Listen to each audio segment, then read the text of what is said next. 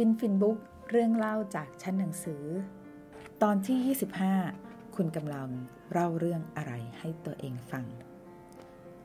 หลายคนน่าจะรู้จักหรือเคยอ่านหนังสือเล่มหนึ่งที่ดังมาก นั่นก็คือหนังสือที่ชื่อว่า Sapiens โดยศาสตราจารย์ยูวาลโนอาฮารารี หนึ่งในส่วนสำคัญของหนังสือเรื่องนี้คือเล่าว่าสาเหตุที่ Homo Sapiens ซึ่งก็คือเผ่าพันธุ์ของมนุษย์เรา สามารถขึ้นมาปกครองโลกได้เช่นทุกวันนี้ ไม่ใช่เพราะกำลัง และอาจจะไม่ใช่เพราะสมองของเราด้วยซ้ำมนุษย์เราแตกต่างจากสัตว์อื่นแน่นอน แต่ไม่ใช่ในระดับปัจเจก ถ้าจะว่ากันในระดับปัจเจกนั้น เราสู้กับลิงไม่ได้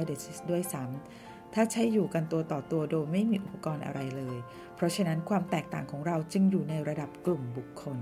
เพราะเราเป็นสัตว์เพียงชนิดเดียวเท่านั้นที่สามารถร่วมมือกันได้เป็นจำนวนมาก และอย่างยืดหยุ่นด้วย คุณอาจบอกว่าพึ่งก็ร่วมมือกันเป็นจำนวนมากได้เหมือนกัน แต่ไม่ยืดหยุ่น ระบอบสังคมของพึ่งนั้นตายตัวมาก ถ้ามีความท้าทายใหม่เกิดขึ้น มันจะไม่สามารถปรับตัวได้ทัน เพราะเพิ่งรู้จักเพียงวิธีเดียวเท่านั้นที่จะทำงานร่วมกัน ในขณะที่ลิงอาจจะยืดหยุ่นกว่า แต่มันก็ทำได้ในกลุ่มที่เล็กมาก ลิงจะทำงานร่วมกันได้นั้น มันต้องรู้จักกันแหละ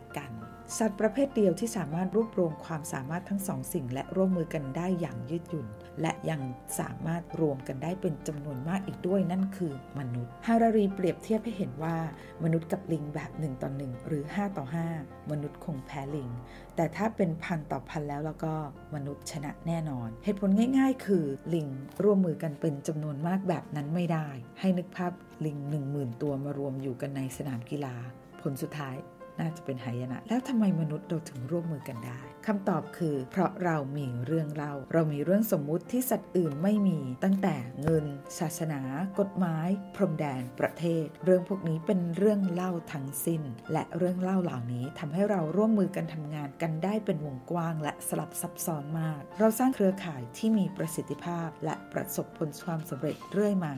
ตั้งแต่การสร้างพีระมิดจนถึงการส่งคนไปดวงจันทร์ มันส่งพลังมาก มากจนทำให้เราเป็นสปีชีส์ที่ครองโลกอย่างเบ็ดเสร็จจนถึงวันนี้ แต่เรื่องเล่าไม่ได้จบลงแค่เราถ่ายทอดสู่คนอื่นเท่านั้น มนุษย์เราเล่าเรื่องให้ตัวเองฟังมาตลอดเช่นกันศาสตราจารย์แดนพีแมคอดัมหรือเรียกเรื่องเล่าที่เราเล่าให้ตัวเองฟังว่า narrative identity เรื่องที่เราเล่าให้ตัวเองฟัง โดยเราอาจจะไม่รู้ตัวนั้นส่งผลต่อความคิดพฤติกรรม และการตัดสินใจของเราอย่างมาก เช่น ถ้าเราบอกกับตัวเองว่า โลกนี้มีเรื่องแย่ๆ เกิดขึ้นกับเรา และเรื่องดีๆ เกิดขึ้นกับคนอื่น ชีวิตเราจะเจอแต่เรื่องแย่ๆ แต่ถ้าเรื่องเล่าของเราเป็นเรื่องดีๆ เป็นกำลังใจให้ตัวเอง บนพื้นฐานของความเป็นจริง ชีวิตเราจะเจอแต่เรื่องดีๆ เพราะฉะนั้นจึงนำมาสู่คำถามว่า เราจะเล่าเรื่องดีๆ ให้ตัวเองฟังได้อย่างไร มาดูกัน มีองค์ประกอบที่ทำให้เราสามารถเล่าเรื่องดีๆ ให้กับตัวเองได้ขอแบ่งออกเป็น2ส่วน นั่นคือเรื่องภายนอกและเรื่องภายใน เรื่องภายนอกที่เราควรหามาเล่าให้ตัวเองฟังได้แก่ 1. ฟีดแบ็คนเราจะดีขึ้นหรือเก่งขึ้นได้ เราต้องรู้ว่าตัวเองอยู่ตรงไหน และกำลังจะไปไหน ไม่มีอะไรดีกว่าการขอฟีดแบ็หรือเสียงตอบรับจากคนรอบตัว อาจจะเป็นความคิดหรือการวิพากษ์วิจารณ์เรา feedback เหล่านี้ บางทีเราฟังแล้วอาจจะไม่พอใจ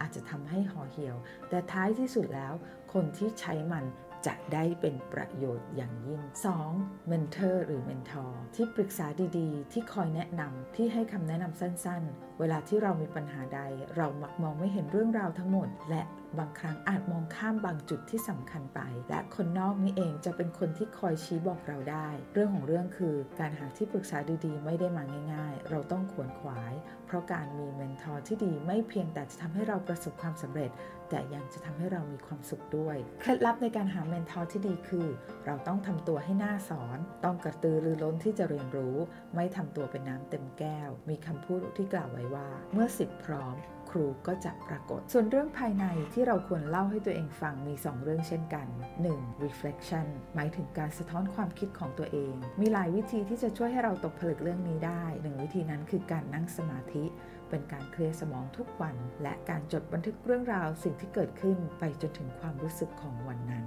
หากทำต่อกันนานๆ ปัญญาจะเกิดขึ้น และหลายๆ ครั้งที่เราจะคิดตกได้โดยไม่ต้องมีใครมาสอนเลย 2. your habit การทำความเข้าใจกระบวนการสร้างนิสัย เพราะนิสัยของเราเป็นตัวกำหนดพฤติกรรม ดังนั้นเราต้องรู้ว่าอะไรคือสิ่งที่สร้างนิสัยทั้งดีและแย่ให้กับเรา มันเล่าเรื่องราวเหล่านี้ให้ตัวเองฟังทุกวัน เพราะเรื่องเล่าทรงพลังมากจริง ๆ เหมือนที่ชองลุกโกดาผู้กำกับภาพยนตร์ชาวฝรั่งเศสเคยกล่าวไว้ว่า sometimes reality is too complex story give it form บางทีความจริงก็ซับซ้อนเกินไป เรื่องเล่าจะทำให้มันเข้าใจมากขึ้น มาร่วมเปิดหนังสือหน้าต่อไปพร้อม ๆ กันกับฟินฟินบุ๊กเรื่องเล่าจากชั้นหนังสือ